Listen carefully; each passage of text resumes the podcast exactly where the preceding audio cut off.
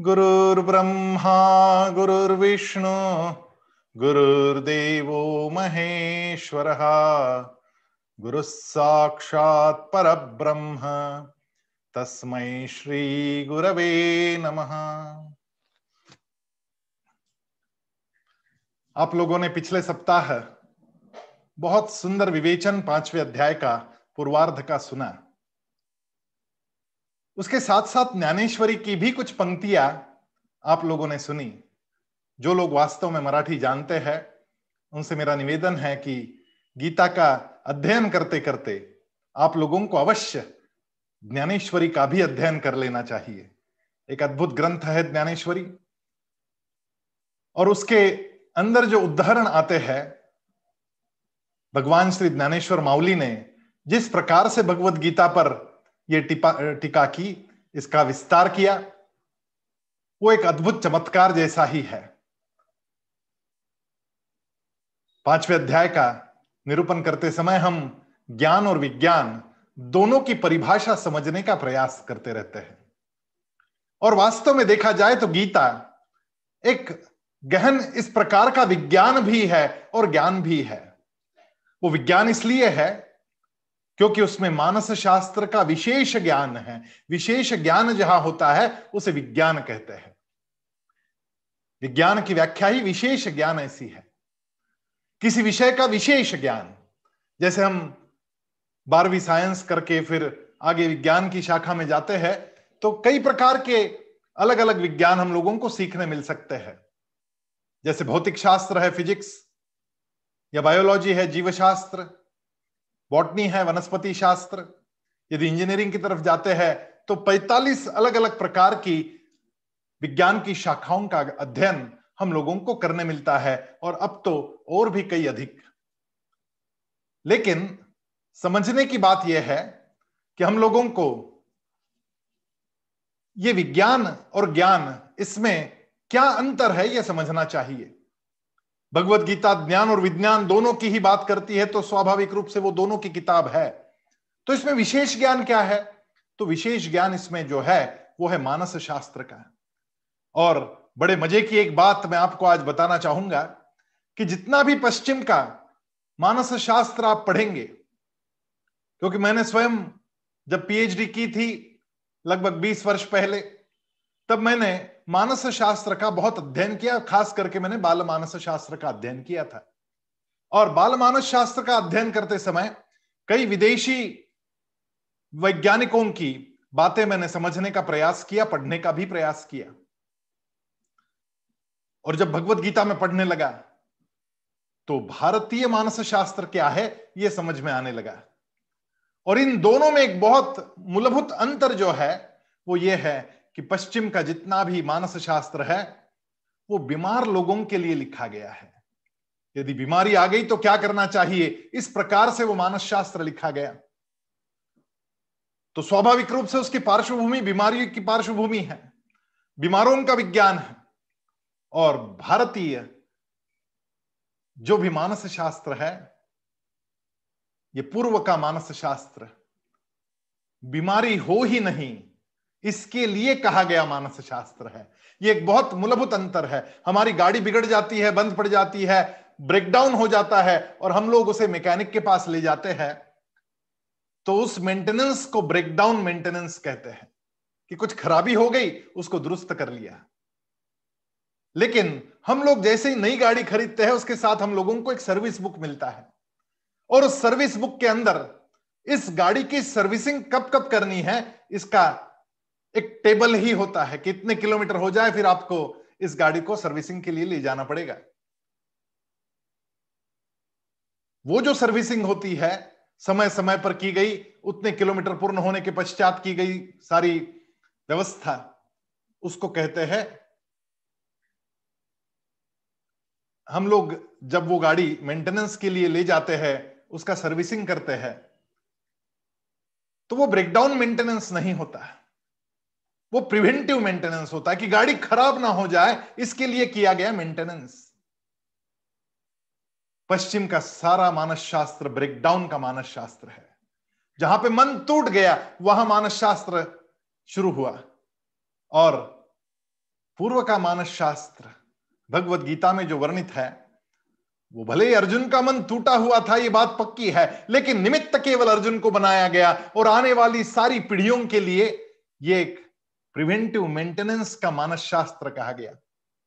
और इसलिए level by level level by level आप इसको समझते जाते हैं तो उतने ही परिपक्व होते जाते हैं, उतने ही समृद्ध होते जाते हैं। पिछले सप्ताह आप लोगों ने पंद्रह श्लोकों तक पांचवा अध्याय जाना, ये ज्ञान और विज्ञान क्या है ये जाना। आज सोलवे श्लोक से आरंभ करते हैं। भगवान कह रहे हैं आगे, ज्ञाने नहीं, ज्ञाने न तो तदज्ञानम। ये तेषामादित्यवज्ञानम प्रकाशयति भारत तत्परम। परंतु जिसका यह ज्ञान परमात्मा के तत्व ज्ञान से नष्ट हो गया, उनका यह ज्ञान सूर्य के सदृश उस सचतानंद घन परमात्मा को प्रकाशित, यानी साकार कर देता है। प्रत्यक्ष परमात्मा के आपके सामने साकार हो जाए, इस प्रकार का वो ज्ञान जो अज्ञान के अंधकार को, तिमिर को नष्ट कर देता है। सूर्य जैसे ही उदय होता है पूर्व की दिशा में तो केवल पूर्व की दिशा प्रकाशित नहीं होती। उस समय प्रकाशित होती है दस दिशाएँ। ऊपर की तरफ़ भी प्रकाश जाता है, नीचे भी प्रकाश आता है, सामने भी जाता है, पीछे भी आता है। उत्तर दक्षिण की ओर भी प्रकाश चला जाता है। सूर्य अपने चारों ओर प्रकाश को फैलाता है। पृथ्वी पर एक ही साइड में वो प्रकाश पहुँचता है, क्योंकि दूसरी साइड ने मुँह फेर रखा है। जिसने ज्ञान की तरफ़ मुँह फेर लिया, वहाँ प्रकाश पहुँचने की कोई व्यवस्था नहीं हो सकती। यदि कोई व्यक्ति इस प्रकार ज्ञान की तरफ़ मुँह फेर लेता है तो कहाँ से प्रकाश पहुंचेगा उसके तरफ़ ज्ञान का। वह ज्ञान में ही डूबेगा, लेकिन जैसे ही हमारा मुँह ज्ञान की तरफ़ हो जाए, सूर्य की तरफ़ हो जाए तो सूर्य की किरणें हमारे ऊपर आती है। उसी प्रकार ज्ञान की तरफ़ केवल मुँह मोड़ने मात्र से हम प्रकाशित हो जाते हैं। गीता ऐसा शास्त्र। आपको कुछ करना नहीं, केवल केवल अपना मुँह गीता की ओर मोड़ना है। और मुझे खुशी इस बात की है कि जून से अब तक बड़ी निष्ठा के साथ में आपने अपना जीवन, आपका चेहरा गीता की तरफ़ मोड़ रखा है। और गीता आपको प्रकाशित करती जा रही है। वास्तव में ज्ञान क्या है, इसको समझना आवश्यक है। यदि ज्ञान क्या है, ऐसा पूछा तो अंग्रेज़ी में उत्तर दिया जाएगा नॉलेज लेकिन नॉलेज का यदि हिंदी भाषांतरण कर दिया जाए तो केवल मालूमात, इतना ही उसका हिंदी भाषांतरण हो सकता है। तो हमारे यहाँ पूर्व में नॉलेज को ज्ञान नहीं कहा जा सकता। वो केवल मालूमात है। हमारे यहाँ ज्ञान का मतलब है तत्व ज्ञान जो तत्व से जाना जाता है, जो मूल से जाना जाता है। अब कोई ज्ञान यदि मूल से जानना है तो कैसे जानेंगे? कोई ऊपरी ऊपर ज्ञान को जानना है तो आप किताबें पढ़ ले। आपने पढ़ी भी है। आपने आठवीं कक्षा की किताब पढ़ी थी। यदि मैं आपको पूछूँ कि आठवीं कक्षा की हिंदी की किताब में आपने कौन सा लेसन पढ़ा था, बताइए जरा। तो आप कहेंगे, अब तो याद नहीं। क्योंकि वो बाहर से आया था। आपने किताब खोली थी, एग्ज़ाम के लिए आपने तैयारी की और एग्ज़ाम खत्म होते ही, नौवीं कक्षा में पहुँचते पहुँचते ही वो सारा ज्ञान चला गया। वो टेम्पररी था। लेकिन जिस ज्ञान को हम तत्व से जान लेते हैं, वो बाहर से नहीं आता। अभी मैं जो कुछ कह रहा हूँ, वो आपके कानों में जा रहा है, वो भी बाहर से है।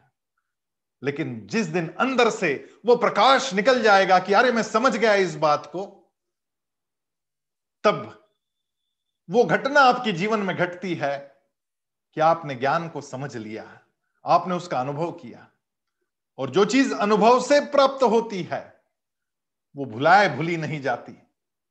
और इसलिए तो आपके जीवन के भले बुरे अनुभव आप जल्दी भूलते नहीं हैं।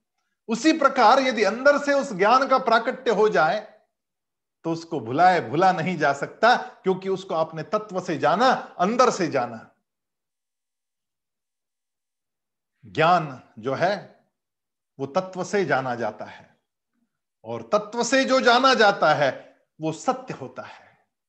तो सत्य का ज्ञान, और सत्य क्या है?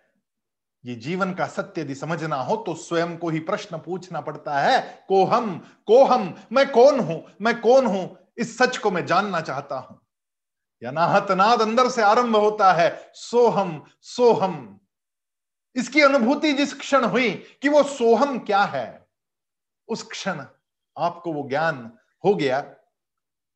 बोधि वृक्ष के नीचे बैठे बुद्ध को वो ज्ञान हुआ और सिद्धार्थ बुद्ध में परिवर्तित हो गए। जैसे ही बुद्धि में उस ज्ञान के प्रकाश चला जाता है, अंदर से उसी समय सिद्धार्थ बुद्ध बन जाते हैं। हम भी बुद्ध बन बन सकते हैं और बड़ा आसान कि उसको जानना है, मूल से जानना है। उस अनाहत नाद को समझना है। शांति से जब बैठते हैं और कुछ साँसें लेते हैं और उस सांस की आवाज़ हम जब सुनते हैं, अंदर की आवाज़ को तब वो अनाहत नाद सुनाई देता है, सोहम सोहम। लेकिन हमारी सारी इंद्रिया बाहर की तरफ़ जाने वाली है। आँखें बाहर का देखती है, कान बाहर से सुनते हैं। अंदर से आने वाली आवाज़ को सुनने के लिए वो अंतर्दृष्टि होनी चाहिए, वो कान भी अंतर वक्र करने होंगे कि अंदर से क्या आवाज़ आ रही है। और इसी के लिए तो हम लोगों को छठे अध्याय में सारा वर्णन किया कि आत्मसंयम योग कैसे करना होगा। यह अध्याय आपने सुना कि एक जगह बैठना होगा, सीधे बैठना होगा। समम काय शिरो ग्रीवन धारयन न चलम स्थिरम स्थिर बैठना होगा, अचल बैठना होगा। और अपने जाने वाली और आने वाली सांस पर हम लोगों को अपना ध्यान केंद्रित करना होगा। जब यह घटेगा, तब अंदर से आने वाली आवाज़ हमें सुनाई देनी पड़ेगी। जब तक आँखें बंद नहीं करते और अंदर नहीं देखते, तब तक अंदर का दिखेगा कैसे? और इसलिए आँखें बंद करने की आवश्यकता है। बाहर की नज़र जब बंद करेंगे, बाहर की आवाज़ें जब बंद करेंगे, तब अंदर की आवाज़ सुनाई देने का कोई उपाय बनेगा। और इसीलिए तो छठे अध्याय में यह सारा विस्तार से वर्णन किया गया। भगवान कहते हैं तद्बुद्धयस्तदात्मान तन्निष्ठास्तत्परायणा। गच्छन्त्य पुनरावृत्तिम ज्ञान निर्धूत कलमशाह जिनका मन और बुद्धि तद्रूप हो रही है और सच्चितानंद घन परमात्मा में स्थित है, ऐसे तत्परायण पुरुष ज्ञान के द्वारा पाप रहित होकर अपुनरावृत्ति अर्थात परम धाम को प्राप्त कर लेते हैं। जैसे सुदैव को दुर्दैव का अनुभव नहीं होता। जैसे विवेक को भ्रांति का पता नहीं होता है, जैसे सपने के सूरज को भी अंधकार का स्पर्श नहीं होता, जैसे अमृत को भी कभी मृत्यु कथा नहीं सुननी पड़ती, जैसे चंद्रमा को दाह की अनुभूति कभी हो नहीं सकती, वैसे ही समत्व जिसको प्राप्त हो गया, वो ज्ञानी भूत मात्र में भेद नहीं करता है। ये समत्व का भाव जगना बड़ा आवश्यक है। जब तक मन हमारा खाली नहीं हो जाता, अहंकार से मुक्त नहीं हो जाता, तब तक उसमें भक्ति के प्रवेश करने का कोई उपाय नहीं। और जब जैसे ही भक्ति अंदर प्रवेश करती है, वैसे ही समत्व का भाव अपने आप ही आने लगता है, क्योंकि जहाँ भी देखू, वहाँ वो भगवान मुझे नज़र आने लगता है। जहाँ देखू, वहाँ। और जो भी काम करो उस काम में भी भगवान की ही सेवा प्रतीत होती है। ये भावना जब मन के अंदर आ जाती है, वैसे ही हम लोगों को समत्व के भाव का अभ्यास होने लगता है। क्योंकि मैं जिसको भी देखूँ, वो भगवान का ही रूप है।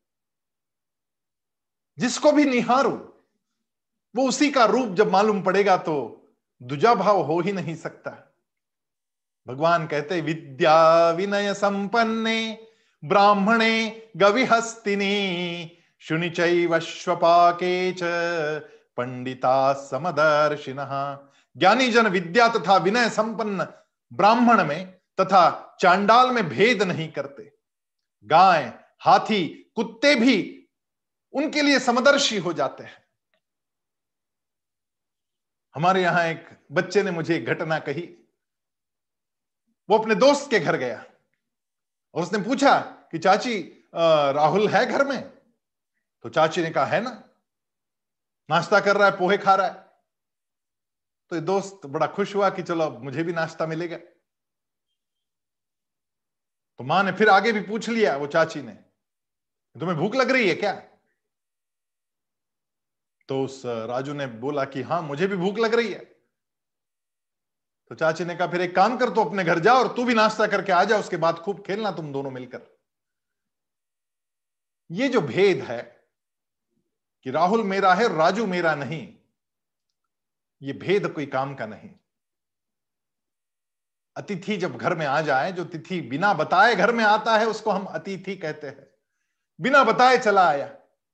और यदि भोजन के नाश्ते के समय आता है तो उसको अतिथि देवो भव वह देव है ऐसा समझकर उसको भी नाश्ता कराना चाहिए। यह हमारी परंपरा है। अतिथि देवो भव। तो अतिथि में भी देव देखा हमने। उसमें भी भगवान का स्वरूप देखा। भगवान का स्वरूप हर व्यक्ति में, केवल व्यक्ति में नहीं, प्राणियों में, केवल प्राणियों में नहीं, गिरी पर्वतों में, नदियों में भी देखने को कहा गया। और इसलिए हमारे यहाँ गंगा मैया की पूजा होती है। छठ पूजा के दिन हर नदी की पूजा की जाती है। सूर्य को अर्घ्य दिया जाता है। सूर्य को भी भगवान माना गया। चंद्रमा को भगवान माना गया। करवा चौथ के दिन चंद्रमा को अर्घ्य दिया जाता है। हमारे यहाँ गोवर्धन की पूजा होती है, पर्वतों की पूजा होती है। वृक्षों की तो कितनी पूजा हम करते हैं, फिर वो तुलसी माता की पूजा हो। बट सावित्री के दिन वट वृक्ष की पूजा हो। आंवला नवमी के दिन आंवले के वृक्ष की पूजा हो। कितने ही पौधों की पूजा हम लोग बड़े आसानी से करते और वो सारे पौधे हमारे इर्द गिर्द हो, इसकी व्यवस्था भी करते बेल का वृक्ष होना चाहिए, क्योंकि भगवान महादेव को बेल बड़े प्रसन्न है। बड़े अच्छे लगते हैं। हमारे यहाँ जासवंत का भी फूल होना चाहिए। क्योंकि भगवान गणेश जी को वो फूल पसंद है। गोकर्ण का फूल होना चाहिए, भगवान महादेव को पसंद है। तो ये सारे फूल, ये सारे पत्ते हमारे इर्द गिर्द हो, इसकी व्यवस्था हमने की। हमने नागों की तक पूजा की। नाग पंचमी के दिन नाग की पूजा की जाती है।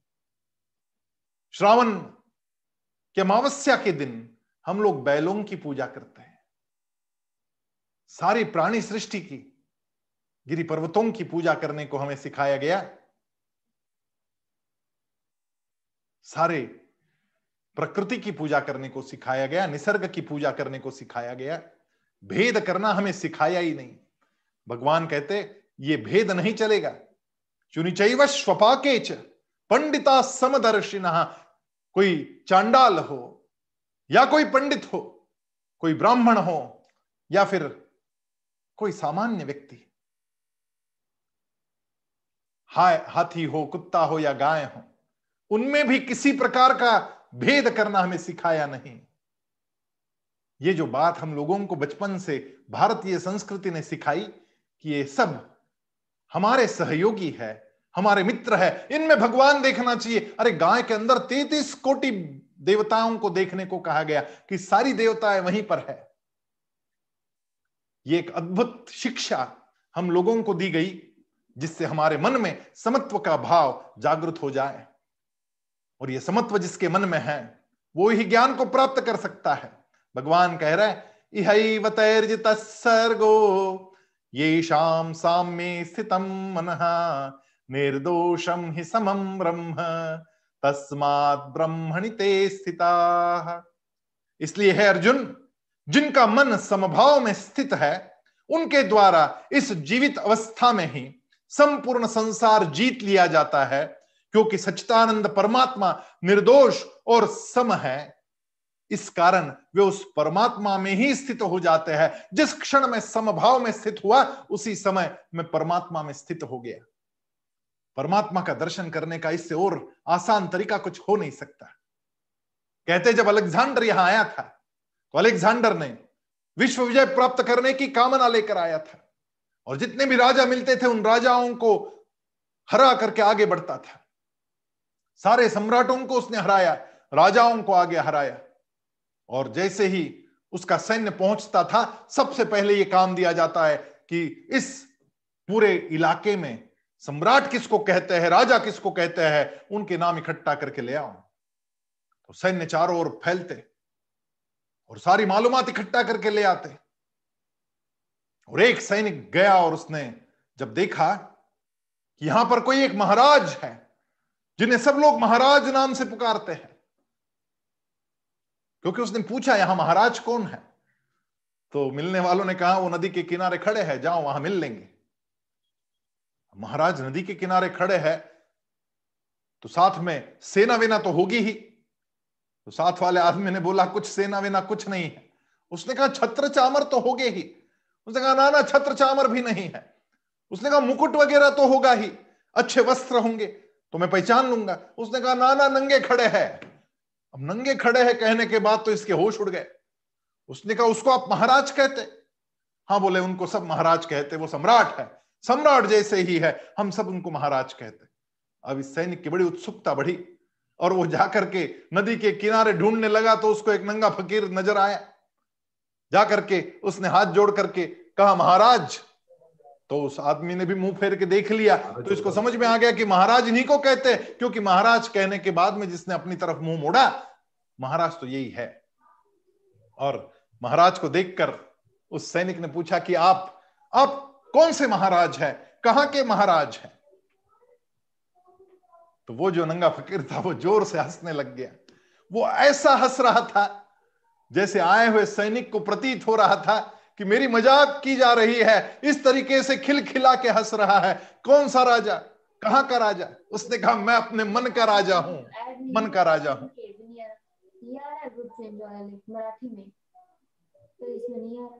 तो भर रहे फॉर्म। और क्या बोल रहा हूँ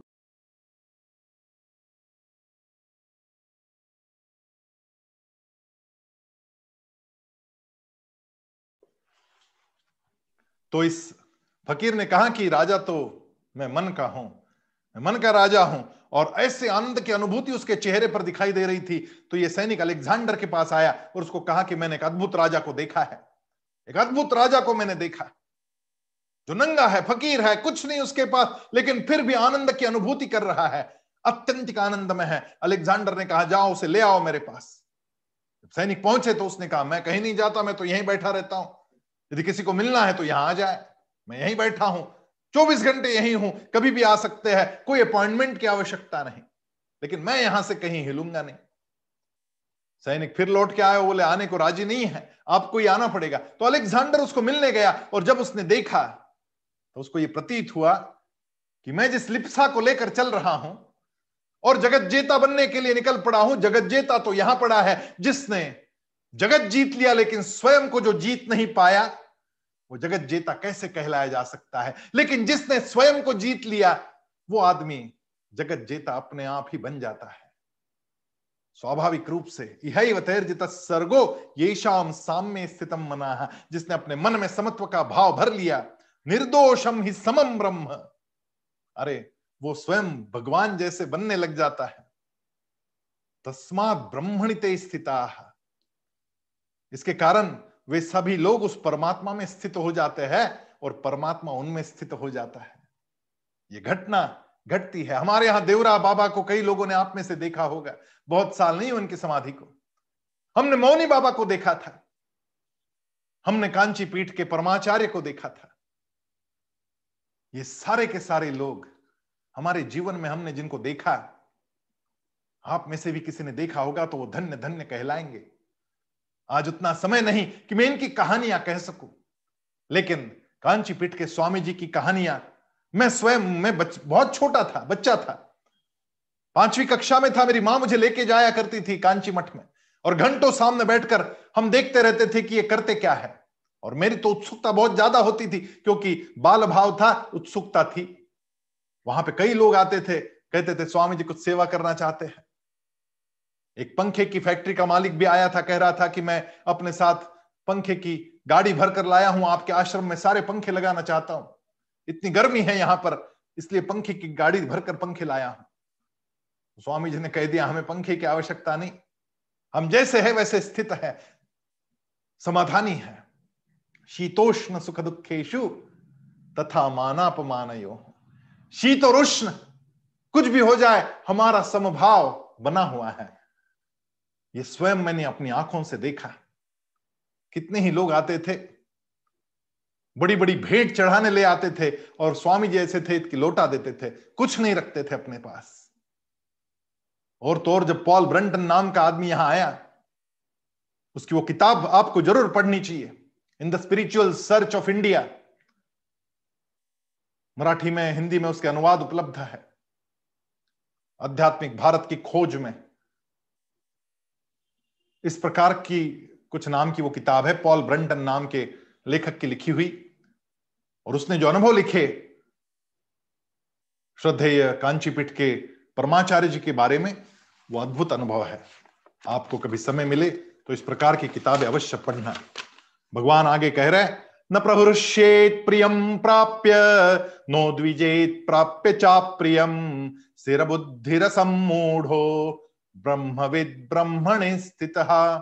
अपने प्रिय को पाकर जो हर्षित नहीं होता और अप्रिय को पाकर जो उद्विग्न नहीं होता, वह स्थिर बुद्धि व्यक्ति, असंशय ब्रह्मवेत्ता पुरुष सचितानंद घन परम ब्रह्म परमात्मा में एक ही भाव से नित्य स्थित हो जाता है। क्योंकि मोस्ट ऑफ़ द डिसीजेस आपके जितने भी रोग है ना, ये सारे रोग स्ट्रेस के कारण है। और स्ट्रेस दुजा भाव के कारण है। जैसे ही दुजा भाव आपके मन में आता है, अपने आप स्ट्रेस बढ़ने लगता है। स्वाभाविक है यह घटना। डायबिटीज़, ब्लड प्रेशर, हृदय रोग, कितने ही रोग चिंता और विवंचनाओं के कारण होते हैं। मृगजल की बाढ़ में पहाड़ नहीं बह के जा सकते। शुभाशुभ की वार्ता से कोई विकारग्रस्त बीमार नहीं होता। आप जरा गौर कीजिएगा अपने आप पर कि कोई बहुत बड़ा संकट आया आपके ऊपर। आपकी गाड़ी का एक्सीडेंट हो गया। उसके पश्चात अगले क्षण आपके मन की भावना क्या है? आप अपने आप को जाँच लेना। यदि आप उद्विग्न हो जाते हैं तो अभी भी आपको अभ्यास की आवश्यकता है। यदि आप उद्विग्न नहीं होते हैं, किसी भी प्रमाण प्रकार की बुरी से बुरी खबर आ जाए आपके कानों में, तब भी यदि आप स्थिर बुद्धि रह सकते हैं कि ठीक है, घटना घट गई। कोई इलाज नहीं। इतना सहज भाव से स्वीकार यदि आपका मन करने लग जाए तो समझना कि आप समबुद्धि की तरफ़ बढ़ते जा रहे हैं।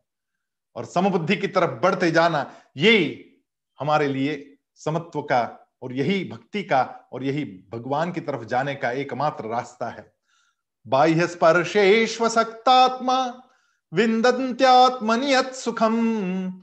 सब्रह्म योग युक्तात्मा सुखम अक्षयमश्नुते बाहर के विषयों से आसक्ति रहित अंतकरण वाला साधक आत्मा में स्थित, जो वह पर ब्रह्म परमात्मा के ध्यान रूप योग में अभिन्न भाव से स्थित पुरुष अक्षय आनंद का अनुभव करता है।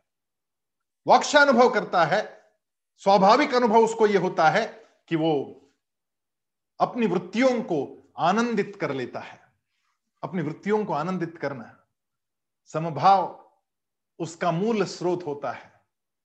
चेहरे पर झूठी हँसी तो हम लेके आ सकते हैं, लेकिन सचमुच की हँसी यदि चेहरे पर निरंतर रखनी हो तो एक ही काम करना होगा, वो है समत्व भाव मन के अंदर जोड़ना होगा।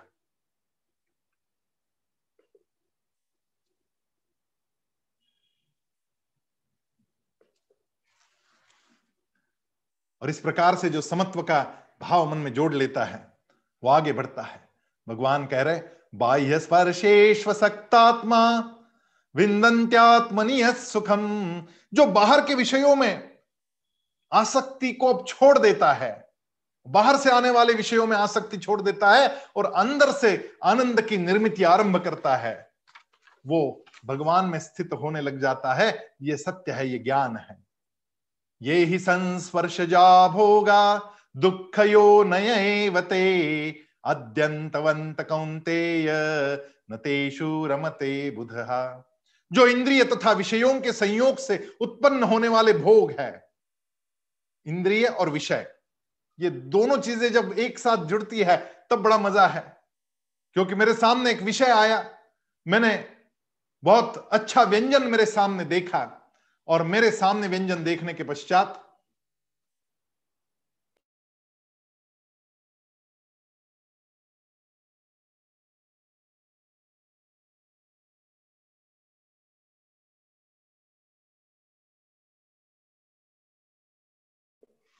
पिन पिन करने से ठीक हो जाएगा। आप पिन कर ले इसको। तो भगवान कह रहे कि जो बाहर के विषयों में अपना मन लगाता रहता है, वहाँ पे दुख आएँगे। विषय का और इंद्रिय का जहाँ जहाँ संयोग होता, वहाँ दुख आने हैं। अब विषय क्या है? कि एक मुझे मिसड़ हमारे यहाँ महाराष्ट्र में बहुत पसंद है। और मिसड़ का और हमारी जिह्वा का जब संयोग हो जाता है, इंद्रिय यानी जिह्वा, और मिसळ और इंद्रिय दोनों का संयोग जैसे ही हुआ, बड़ा मज़ा आता है, लेकिन बाद में बड़ा दुख है, क्योंकि वो इतनी तीखी मिसळ जब पेट में जाती, अगले दिन इतनी एसिडिटी उठती है कि उसका कोई हिसाब नहीं। तो वो सारा दुख का कारण बनता है, लेकिन आदि अंत वाले जो अनित्य विषय है, अर्जुन, बुद्धिमान, विवेकी पुरुष, उनमें रमते नहीं। जो अनित्य है जो क्षणिक है, उन विषयों में बुद्धिमान पुरुष कभी रमते नहीं। शक्नोति हैवयसोढ़ प्राक्षरीर विमोक्षणात् काम क्रोधोद्भव वेगम। संयुक्त सुखी न रहा जो साधक इस मनुष्य शरीर में, शरीर का नाश होने से पहले ही, मृत्यु से, कम से कम मृत्यु से पहले मृत्यु से पहले ये घटना है तो बहुत कुछ पहले घटाना पड़ता होगा। कम कम से कम मृत्यु से पहले घट जाए। तो क्या होता है? शरीर का नाश होने से पहले ही काम क्रोध से उत्पन्न होने वाले आवेग को सहन करने में जो समर्थ हो जाते हैं, वही व्यक्ति योगी है और वही व्यक्ति सुखी बनते हैं।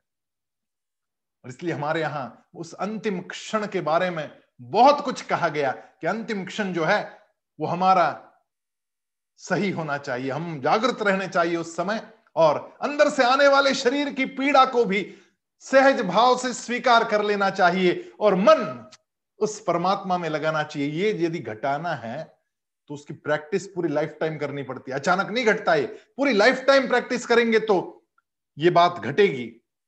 हम कामनाओं के उद्वेग को रोक नहीं सकते। 400 साढ़े चार सौ शुगर हो गई। उसके बावजूद मीठा खाने की कामना जिह्वा कर रही है। अंत में दुखी होना पक्की बात है।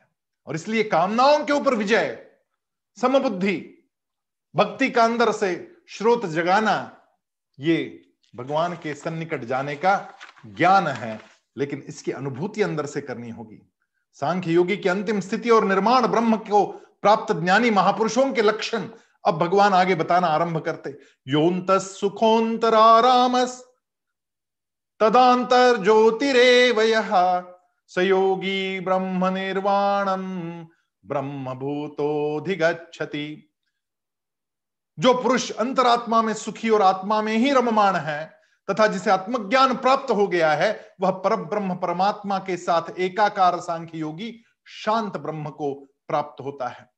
लेकिन इसके लिए बड़ी प्रैक्टिस चाहिए। सुख दुखे समय कृत्वा लाभा लाभो जया जयो। इसकी प्रैक्टिस करनी पड़नी, पड़ेगी। लाभ हो, अलाभ हो, सुख हो, दुख हो, जय हो, पराजय हो, हर स्थिति में मैं समर हूँ।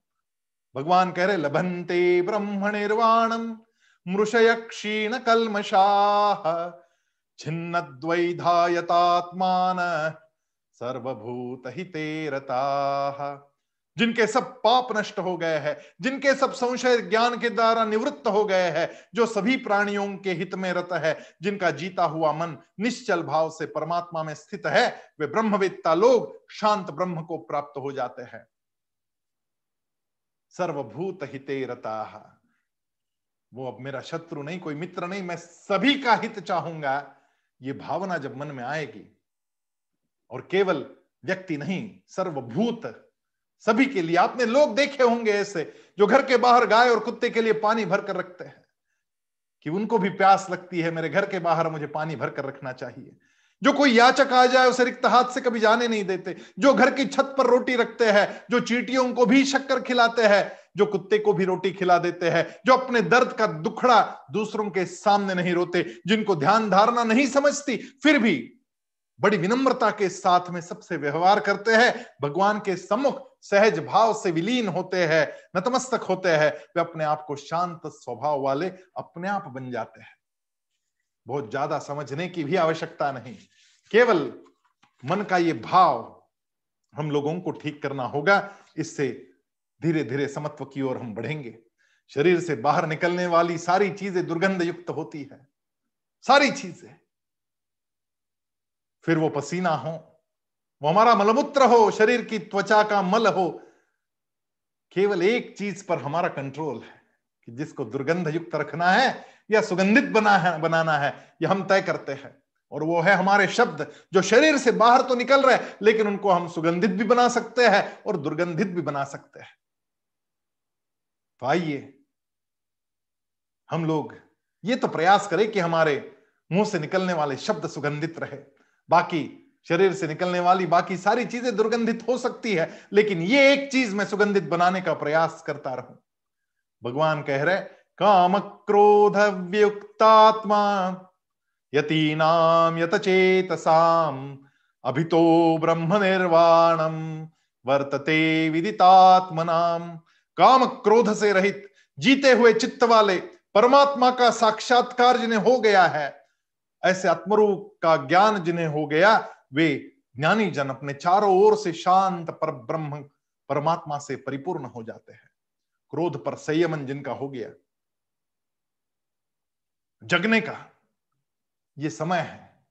अब आप अंतिम लेसन पर पहुँच गए, फिर नया अध्याय और नया सत्र आरंभ होगा आपके लिए। छोड़ना मत, क्योंकि आगे और भी बहुत सुंदर सुंदर चीज़ें समझने वाली है। तो चौथी लेवल में ज़रूर सब लोग जाना, लेकिन जाने से पहले एक निश्चय मन में करते हुए जाना कि कम से कम क्रोध पर संयमन अब मैं कर लू। मेरे सबकॉन्शियस माइंड को जो अनकॉन्शियस बनाता है, उस अनकॉन्शियस माइंड को अब कॉन्शियस बनाने का प्रयास करता रहूँगा मैं। स्पर्शान कृत्वा बहिर्बाह्यांश चक्षुश्चैवांतरे भ्रुवो हो प्राणापानौ समौ कृत्वा नासाभ्यन्तरचारिणौ यतेन्द्रियमणो बुद्धेर।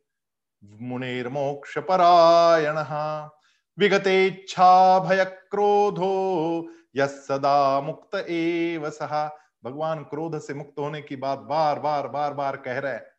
बाहरी विषय भोगों को बाहर ही रखकर, नेत्रों की दृष्टि को भ्रुकुटी मध्य में स्थित करके, नासिका से निकलने वाले श्वास एवं उच्छ्वास को सम करने का प्रयास आरंभ करे। भगवान यहाँ यही बात करे प्राणापानो समो कृत्वा, जिस क्षण आपके मन की स्थिति बिगड़ जाएगी, उस क्षण प्राण और अपान को सम करने का अभ्यास आरंभ कीजिएगा। जाने वाली सांस और आने वाली सांस दोनों बिल्कुल सम हो, ऐसा प्रयास कीजिए, आपकी चित्तवृत्ति अपने आप कंट्रोल में आना आरंभ हो जाता है। अपने आप इच्छा, भय तथा क्रोध से मुक्त होने लग जाते हैं, विमुक्त होने लग जाते हैं और ये विमुक्ति ही आपको भगवान की ओर ले जाएगी, उस परमात्मा का परिचय कराएगी। भगवान अंतिम श्लोक में कहते हैं भोक्तारम यज्ञ तपसाम सर्वलोक महेश्वरम सुरधम सर्वभूतानाम ज्ञात्वा मान शांति मृक्षति और हे अर्जुन, ऐसे जो मेरे भक्त होते हैं ना, मुझको सब यज्ञ और तपों का भोक्ता मानते हैं। सभी लोगों का महेश्वर, सभी भूतों का सुरध अर्थात स्वार्थ रहित दयालु और प्रेमी ऐसा मुझे तत्व से जानकर शांति को प्राप्त हो जाते हैं। हमारा भगवान को मिलना भी डर के कारण होता है। भगवान का क्रोध इतना हो जाए इसलिए भगवान को कैसे कैसे इशारे करते भगवान, मैं देखता हूँ मंदिर के बाहर से लोग जाते तो भगवान को ऐसा फ्लाइंग किस भी देखे हुए जाते। ऐसा ऐसा अपने मुँह में मारते क्या क्या नहीं करते। ये केवल डर के कारण करते जिनको आत्मज्ञान हो गया वो ये बात समझ लेते हैं कि भगवान मुझे केवल प्रेम करते हैं। मुझे डराने के लिए भगवान नहीं मुझे धमकाने के लिए भगवान नहीं। भगवान तो मातृव्रत है। वो मा, माता के जैसे है। मुझे गले लगाते हैं। हर समय मुझे प्रेम करते हैं। हाँ यदि मैं गलत राह पे चलने लग जाऊँ तो कभी कभी पीछे खींचते हैं और फिर आगे बढ़ा देते हैं। ऐसे भक्त बनने का प्रयास सबको करना आवश्यक है। यहीं पर ये पांचवा अध्याय समाप्त होता है। ओम तत्सदिति श्रीमद्भगवद गीता सुपनिषदसु ब्रह्म विद्यायाम योग शास्त्रे श्री कृष्णार्जुन संवादे कर्म संन्यास योगो नाम पंचमोध्याय ये कर्म संन्यास नाम का पंचम अध्याय यहाँ पे पूर्ण हुआ और कर्म से भी और संन्यास से भी, संन्यास से कर्म संन्यास कैसा श्रेष्ठ है, इसके बारे में एक बड़ा विस्तृत, सुंदर विवेचन भगवान ने इस अध्याय में हम लोगों के सामने रखा, जो समझने में आसान और करने में उससे भी आसान है। बस आरंभ करने की आवश्यकता है। भगवान आप सबको उस प्रकार की बुद्धि दे और शक्ति दे, ऐसी प्रार्थना करता हूँ। आप सबको हृदय से प्रणाम करता हूँ कि आप आगे आगे बढ़ते जा रहे हैं। बहुत बहुत शुभकामनाएँ देता हूँ। जय श्री कृष्ण।